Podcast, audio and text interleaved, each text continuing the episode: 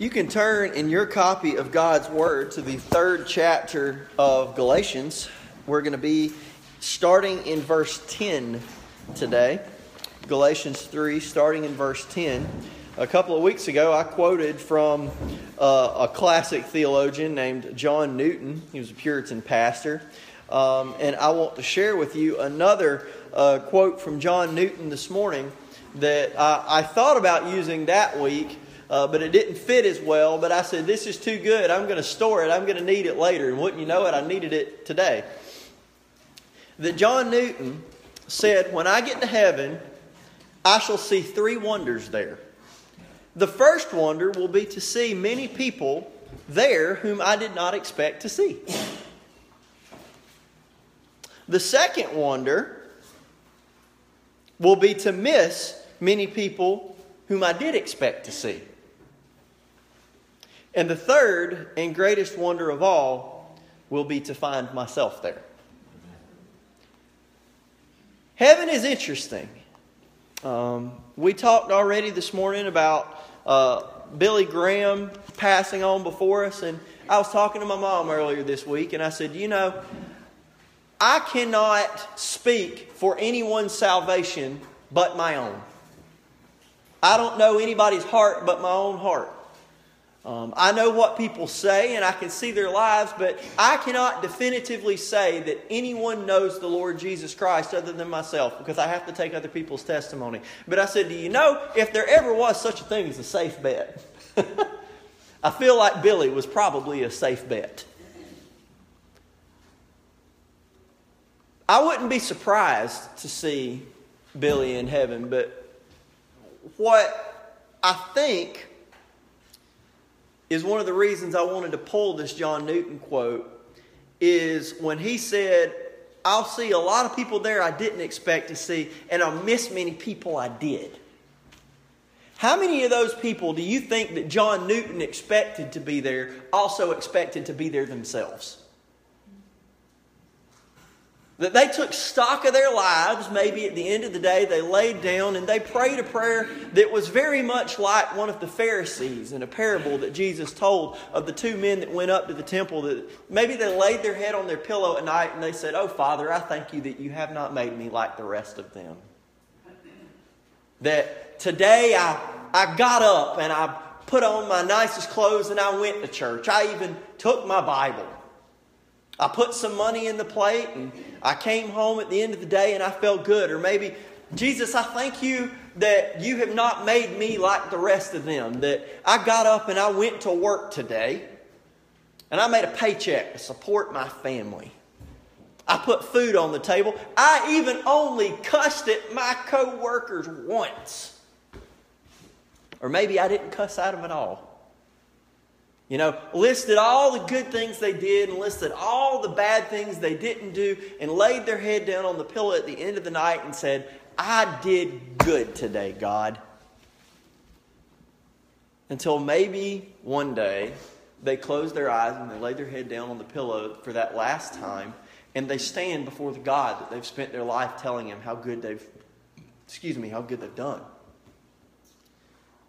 And they say, but God, didn't I do this? And didn't I do this? And didn't I do this? And didn't I do this? And didn't I do this? And the Lord Jesus Christ looks at them and says, Depart from me. I never knew you. It's not necessarily what you know. It's not, it's not what you did. It's not what you know. It's who you know. And Paul has been getting on to the Galatians this entire book so far because someone has tricked them. Someone, demons involved, based on last week, you know, who bewitched you, who enchanted you to, to think this, to not obey the truth. Someone has convinced the church at Galatia that it's about what they do. It's about how much you do. It's about how hard you try. It's about how clean you keep yourself. And Paul is trying every which way to Sunday to get them to realize this was never about you in the first place. It's not about the work you do, it's about the work that's been done for you. And he's going to take it a step farther today. And he's not, he's not telling them that obeying the rules, quote unquote, doesn't just gain you nothing. It actually places you squarely under a curse. So, uh, if you will stand with me out of respect for the reading of God's Word, we're going to read verses 10 through 14 in the third chapter of Galatians.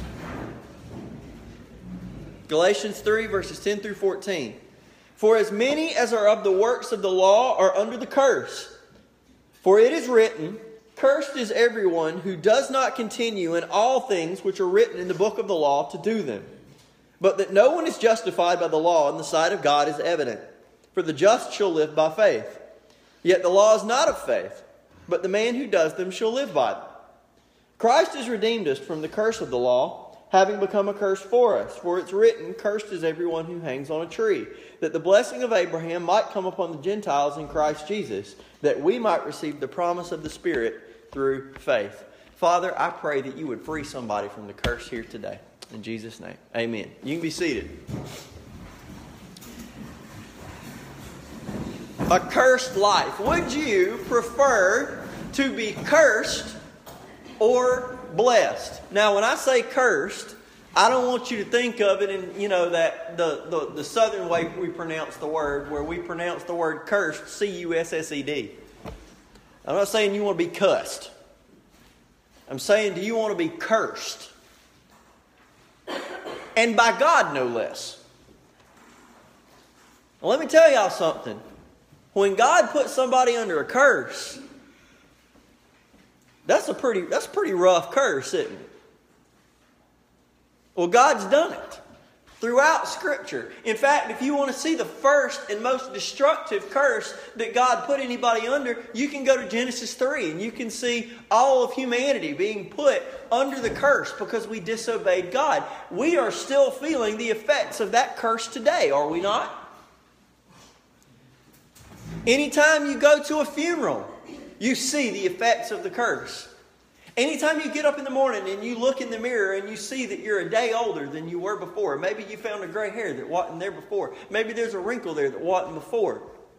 Maybe your skin doesn't heal as quick as it did before. That's the curse.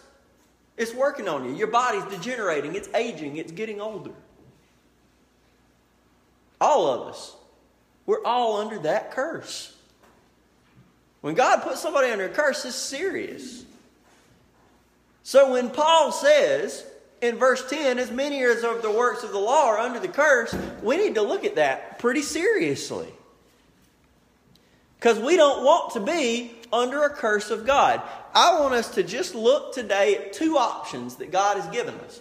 You have the option of living a cursed life, or you have the option of living a blessed life. It's totally up to you. You can have it whichever way you'd like. It all comes down to a simple decision. Which would you rather have? So, first, I want us to see that to live under the law is to live a cursed life. Look at verse 10. Paul says, As many as of the works of the law are under the curse. For it is written, Cursed is everyone who does not continue in all the things which are written in the book of the law to do them. Now, Paul has already established kind of a working set of distinctions in the book of Galatians. There are those who live by faith, that would be Christians, that would be those who have placed their faith in Jesus Christ. They live by that faith. And there are those who live by the law. These are the people that, for all intents and purposes, if you were to see them on the street, you might think they're a Christian. They may behave morally the same way. They may speak the same way. They may work the same way. They might eat the same foods. They might go the same places. Externally, they look the same. But the big difference between a Christian and this false Christian is a Christian uh, is obeying God out of love. Because there, there's already a relationship with God, therefore, they derive joy from serving Him and obeying Him. That's the Christian position. The fake Christian position is one where I'm obeying these rules because I'm trying to gain a relationship with God. It all boils down to motive. The outside, they might look the same. On the inside, they're totally different to the degree of one being alive and one being dead. Paul has been working this distinction the entire. In verses 7 and 9, he talks about those who are of faith.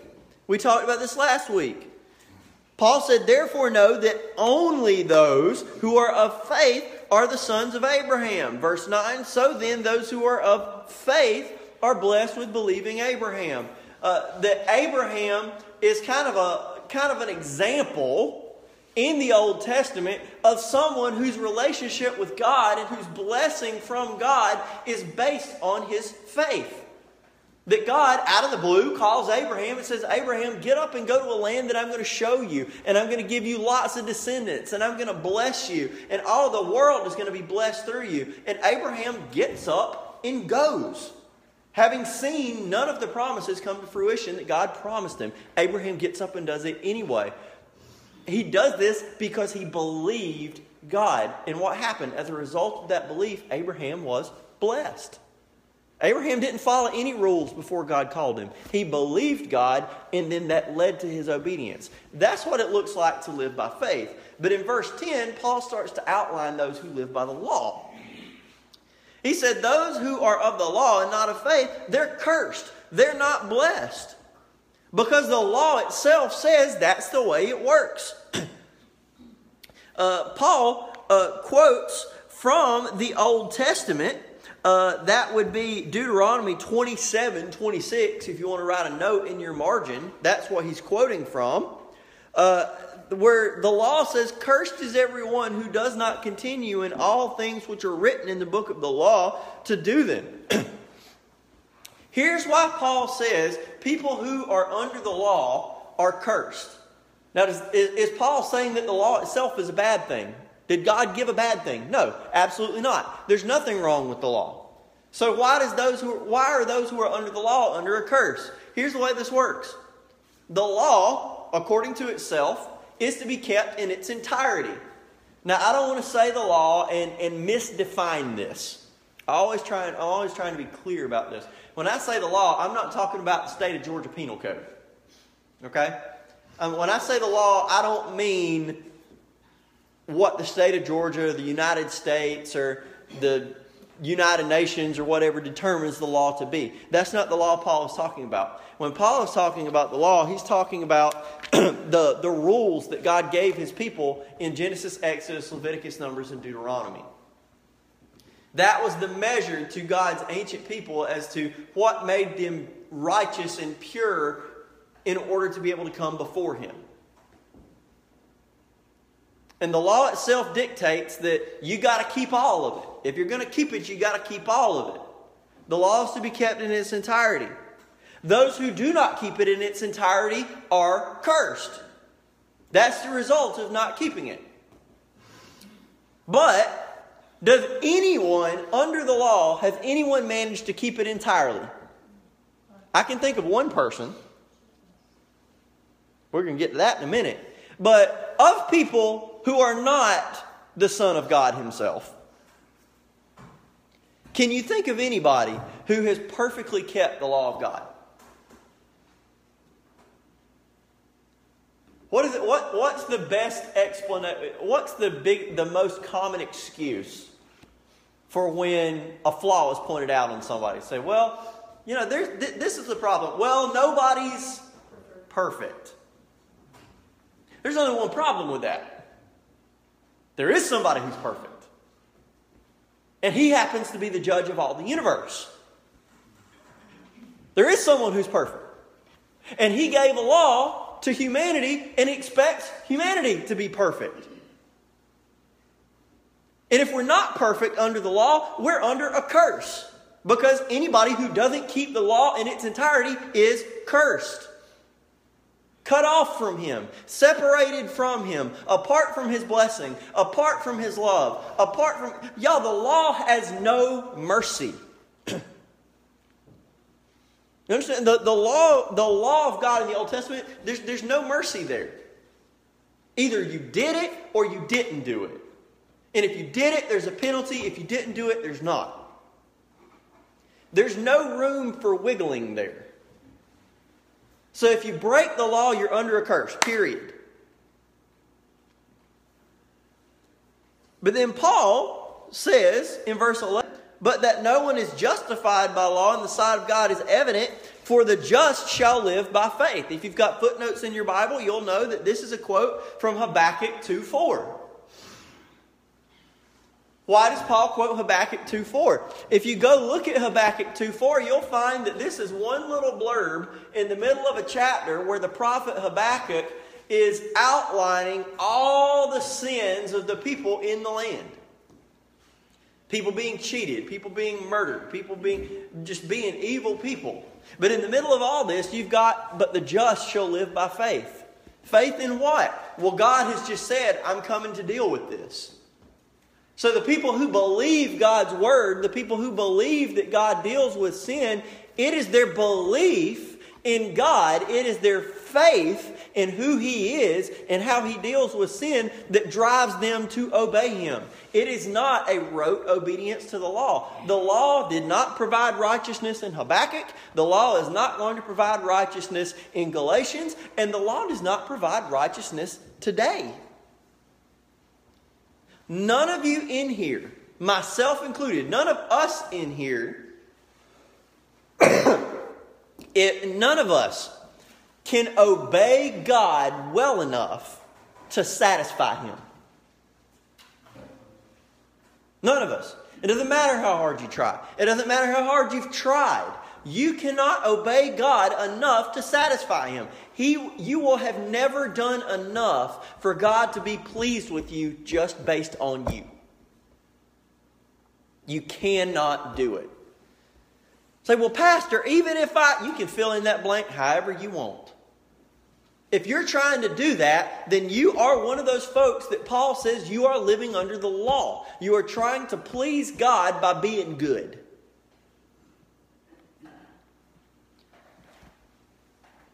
Paul tells us in verse 11 that the just live by faith, but in 12 he tells us that the law is not of faith. The law has nothing to do with faith. The law is the man who does them shall live by them. That's a quotation from Leviticus 18:5. This is the total difference between faith and the law. The law is doing without belief.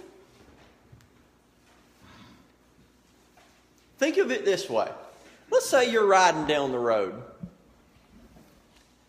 there is nobody anywhere you can see in front of you, and there's nobody anywhere you can see behind you. You are all by yourself on the wide open road. The speed limit is 35. But you in a hurry. And so you put the pedal to the floor and you begin cruising at the nice easy pace of 70. There's nobody in front of you, there's nobody behind you. Assuming you feel like you're a great driver and you're no danger to yourself, do you believe you're going to hurt anybody? There's nobody else on the road, is there? Except for that cop that was on the side of the road over the hill that you just went over. And you come over that hill, and the first thing you hear right over your your feeling good gospel music you're listening to is you hear something go, woo! And you see the, the, the, the, the Christmas lights come on behind you, and the cop pulls out, and you find out that, that that Dodge Charger can move just as fast as you can. And so you start slowing down, and you pull, I promise this is hypothetical. You pull over on the side of the road, and the cop pulls up behind you.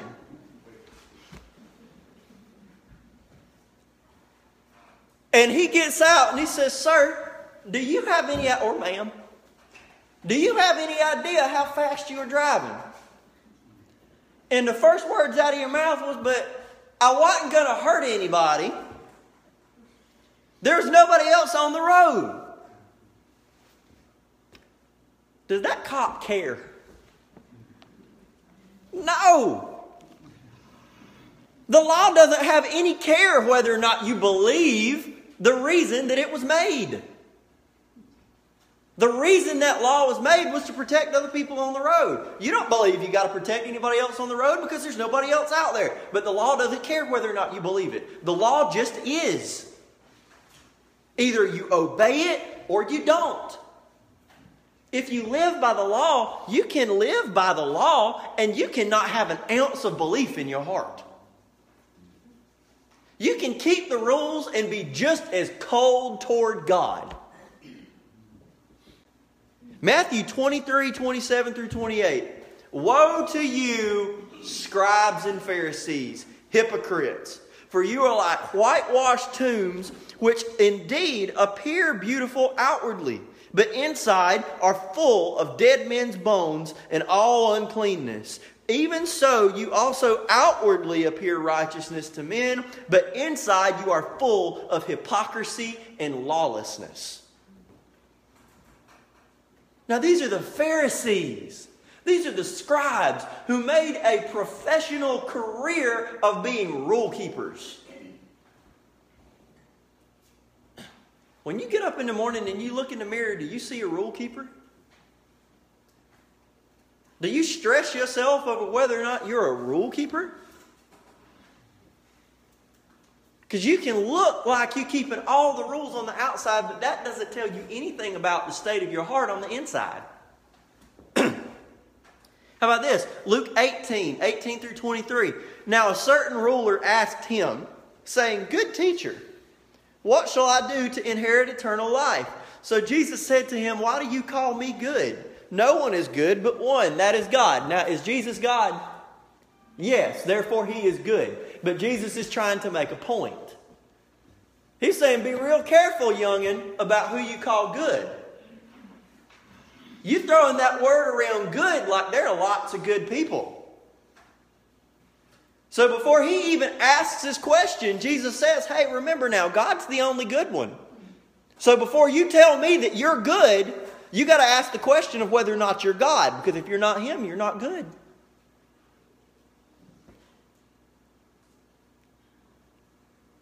Then Jesus says, You know the commandments do not commit adultery, do not murder, do not steal, do not bear false witness, honor your father and mother. Pause just there a second. Most of you know the Ten Commandments. You should immediately notice which ones Jesus didn't say.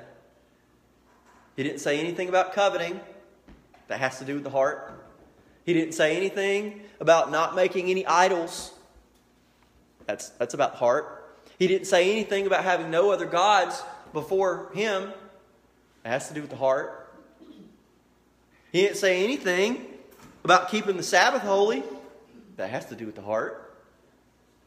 These are all the commandments that you could have looked at this young man and seen him keeping. And the young man predictably says, All these things I've kept from my youth. So when Jesus heard these things, he said to him, You still lack one thing. Sell all that you have and distribute it to the poor, and you will have treasure in heaven, and come follow me. But when he heard this, he became very sorrowful, for, sorrowful, for he was very rich. Jesus attacked every other one of those commandments. He didn't want to have less than others, covetousness. He didn't want to let go of his money. He had a God higher than him. He didn't want to let go of his gold. That was his idol. And I can bet somebody who was that, that rich, who was that obsessed with not giving their money away, how much you want to bet at some point he probably worked on Sabbath? Now that's a guess. I can't tell you that he did, but I know that that's not a commandment that Jesus mentioned. So it leads me to ask why. This guy was good at keeping all the commandments on the outside, but when he came to Jesus and said, What do I have to do to live forever? Jesus said, There's a problem with your heart. Your heart needs to be changed. And changing stuff on the outside can't do anything about it. 1 Corinthians 6, uh, the first half of verse 9. Do you not know that the unrighteous will not inherit the kingdom of God? Pair that with Romans 3.10. As it is written, there is none righteous. No, not one. So if only the righteous inherit the kingdom of God, but there are no righteous, that means none of us are entitled to the kingdom of God, doesn't it? None of us get to go to heaven based on how hard we worked, or what we did, or what we didn't do. That we don't get to stand in front of Jesus and show him all of our goodness and say, I earned it. Now, there are two points of application that I want to, to, to go here before moving on. One of them is to non Christians, and that's the clear application. If you're here today and, and you don't have saving, a saving relationship with the Lord Jesus Christ, let me say to you if whatever you are doing on a daily basis, if you're doing good or not doing bad, and you're doing just enough to kind of assuage your conscience, I want to just blow that up and have you leave here with your conscience in a wreck. Because whatever you're doing, you haven't done enough. Whatever you haven't done, you've still done too much of. You can't do enough to please God. You can't stay away from sin enough to keep Him happy with you. You've already failed. You need the grace and mercy of Jesus Christ, which, praise God, I'm, Paul doesn't just end with verse 12. We get 13 and 14. You need 13 and 14. There's hope for you that has nothing to do with you. But I want to talk to you just for a minute, dear Christian. There's something here for you too. If you've come to Christ, you already knew the basis of this. You already knew that you weren't saved by your own work. You already knew that you were saved by the work of Jesus Christ. But once you get saved, isn't it easy to default back to thinking that if you don't do enough good, God's going to get upset with you? Isn't it easy for you to say, oh my goodness, I did something I shouldn't have. Now God's not going to bless me today. You know, I've, I've heard people say this before. They're Christians. I, it, it, as much as I can tell by their testimony in their life, they're Christians. But it's just kind of a, a local or regional part of the vernacular that something good will happen and they'll say, Whoo, I must have been living right. Have you ever heard somebody say that? Say, I must have been living right today. And every time I hear that, my theological heart kind of catches in my chest and I sink a little bit because like, that's bad theology. That's real bad to start talking that way. Christian, do you know why God blesses you? Because He loves you. Because He wants to.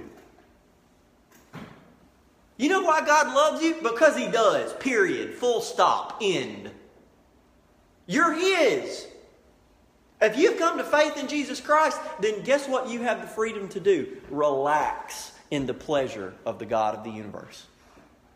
You can have peace. There's nothing left for you to earn. There's nothing left for you to do. You obey Him because He loves you and because you love Him. That's why. God likes you. Really.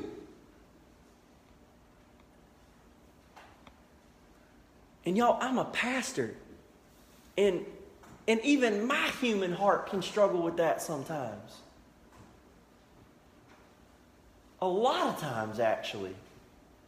And I need to preach the gospel to myself and remind myself that God doesn't love me because of what I can do for Him. That's a stupid idea.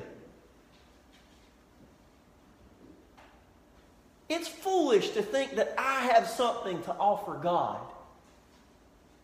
God doesn't need me, He wants me. There's a difference. He doesn't need you, He wants you. There's a difference. Enjoy your relationship with Him that He purchased, not that you did. Who gained your relationship with God? Him or you? He did. So if you didn't gain it, how in the world are you going to lose it? You're held securely in His hand. He loves you. He died for you. Do you think He's going to let you go that easy? Do you think He's going to turn His back on you that easy? No. You need to go home with joy today because God loves you based on what Jesus did. If you're under the law, you're under a curse. But praise God, you don't have to be under the law and under the curse. You can live under Christ and live a blessed life. Look at verse 13. Christ has redeemed us from the curse of the law. I could stop right there and just have church just with that half of that verse. Christ has redeemed us from the curse of the law, having become a curse for us.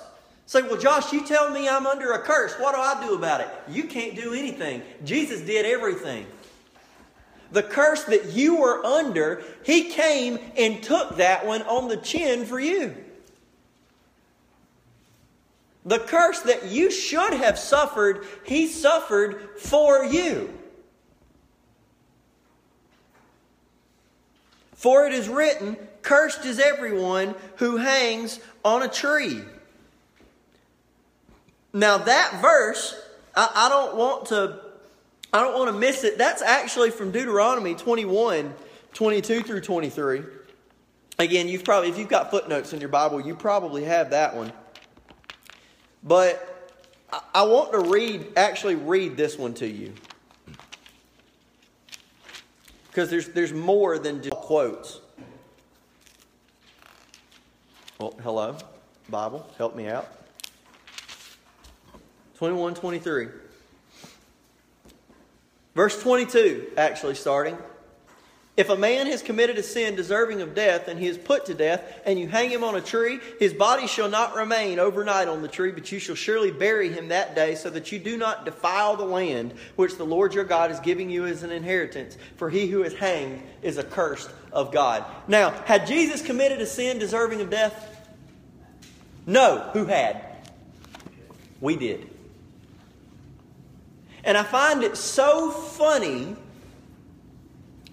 that the Pharisees, the party that crucified Jesus, was in a hurry to get him off that cross the end of that day because of Deuteronomy 21 through 23. It was the day of preparation, so they wanted to get him off that tree because his death, they thought, would defile the land.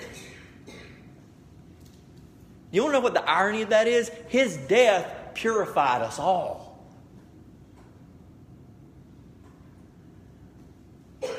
Jesus took all of the curse that we deserved. He took it on himself so that in him the curse no in him the curse no longer applies to us. We're free. You read the old testament you read the law don't even read the rest of the law. Read the 10 commandments. That's enough to keep you up at night. You know you were you're in bondage to that that the minute you break one of those, the penalty of breaking the entirety of the law rests on you, or it did until Jesus took it. In Christ, you're free. Why did he do this? 14, that the blessing of Abraham might come upon the Gentiles in Christ Jesus, that we might receive the promise of the Spirit through faith that without Jesus' death, it is impossible for us to receive the blessing that God has for us to get. Why? Because God can't bless somebody who's cursed. Yeah, I just I just thought about this. Do you remember? Maybe you do. Do you remember the old? Uh, you remember Balaam the prophet, famous for having a speaking donkey? You remember this guy? If you had never, go home, go home and Google Balaam, or go home and, and index Balaam and go read his story if you've never read that. It's worth it. Everybody remembers the donkey, but they don't ever remember the rest of his story. That he gets paid to go up. This other king wants to pay him to go up and curse God's people. Because he sees them and he's terrified of them. And Balaam goes up there and for several times he gets paid to curse them, and he stands up there and prophesies blessing over all of them. And the king said, "I've paid you this many times to curse them. And Balaam said, I told you when we get started, I can't curse somebody that God has blessed. I can't overrule him.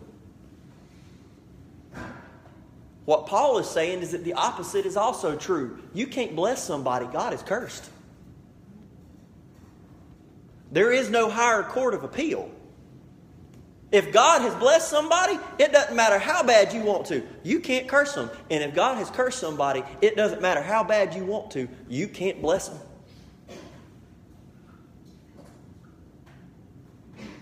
If you're under the law, you cannot be blessed with the blessings that God promised Abraham. You don't have a land to look forward to. You don't have the blessing of God to look forward to. You don't have the promise of heaven to look forward to if you're under that curse.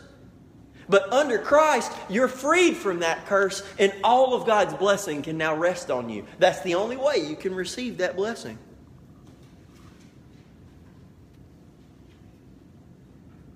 Living by faith is different from law in almost every possible way. Living by law grants you nothing other than the knowledge that you can't live by the law. That's all knowing the law does for you.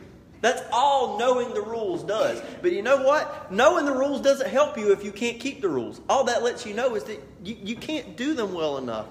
But living by faith in the finished work of Christ grants you God's blessing. Living under the law puts you under a curse. Living by faith in Christ removes that curse. If you want to live a blessed life, you have to live it by in Jesus Christ. There is no other way. There's no Buddha, there's no Muhammad, there's no Krishna, there's no anybody else that can grant you God's blessing. It's Jesus and Jesus alone. Ephesians chapter 1, verse 3, and also verse 7, where Paul says, Blessed be the God and Father of our Lord Jesus Christ, who has blessed us with every spiritual blessing in the heavenly places in who? Christ. All the blessings that God has for you are rolled up in Christ. If you receive Him, you receive all the blessings. If you reject Him, you reject all the blessings. Verse 7 In him we have redemption through his blood, the forgiveness of sins according to the riches of his grace. That it's the shed blood of Jesus that removes the curse of the law from you. I heard somebody teaching on the Passover one time. And it was only a couple quarters ago we were in Exodus in Sunday school, wasn't it? It was only a couple quarters ago. I heard somebody teaching on the Exodus one time. And, uh, one of my favorite movies is the DreamWorks movie Prince of Egypt. If you've never seen it, you should. I, I'm a 29 year old man and I still cry when I watch that movie. But in that movie, it depicts the first Passover.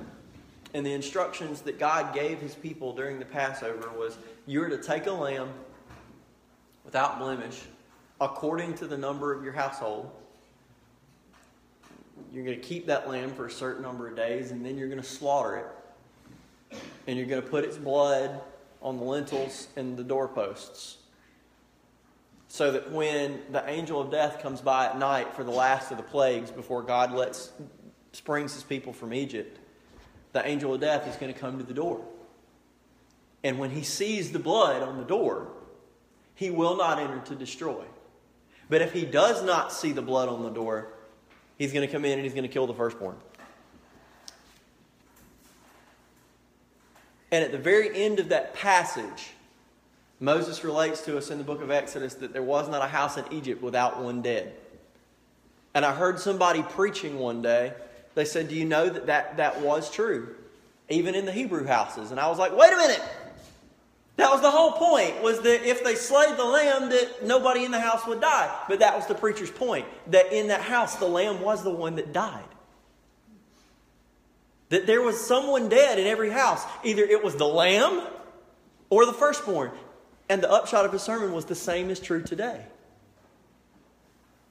That there will not be any of us that there's not one dead for our sins. Either it will be the lamb or it will be us. Jesus' blood, that's why he's the lamb. That's why they call him the Lamb of God. He is the sacrifice in our place that dies so that we don't have to.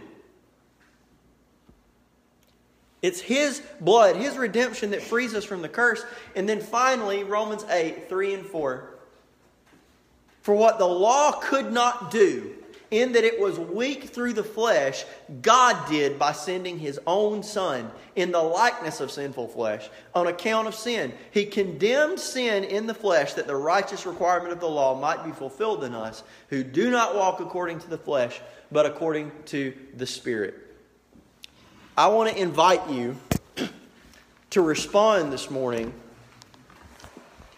to what God has done for you. If you're here today and maybe you struggle on a daily basis, and maybe your conscience is bo- maybe your conscience bothers you. Maybe you are plagued by a consistently guilty conscience and you want to do everything that you can to get rid of these guilty feelings. Do you know what will get rid of your guilty feelings more than anything else? Getting rid of your guilt. Stop trying to treat the symptoms and let Jesus treat your disease. You've got guilty feelings because you've got guilt. You really did it. You really did that thing that keeps you up at night. You did. If, if your sin is keeping you up at night, then stop trying to make the feelings go away and come to Christ because guess what He does? He dies for that sin. And if you give that sin to Christ, Christ will give his righteousness to you. And when God sees you, he will no longer see that sin because that sin has been paid for. Your guilt is gone. And you know what? When your guilt is gone, your guilty feelings go away too. You can be freed from that curse. You can be free from that sin. And you can have a right relationship with God and the rest of his people. All you have to do is come and trust him. I want to offer that to you today. You can be free from the curse. You don't have to bear that anymore. So, Joyce and Abby are about to lead us in a couple verses of a hymn. You're going to have an opportunity to respond. You can come down either of our aisles and come talk to me. You can fill out the guest card on the side of your bulletin. Or you can catch me before you leave. I'm going to stop saying catch me at the back door because over the last three weeks, I don't know which door is the back door anymore. Because people go out either of them. Catch me before you leave. I want to talk to you. I want to share the gospel with you if you have questions about how to be free. But don't leave here today. I'm going to honor Billy Graham by doing this at the end, and I'll say the buses will wait. If you need to come, you come. I'm not going to rush out of here until I know that y'all are, God's done dealing with y'all.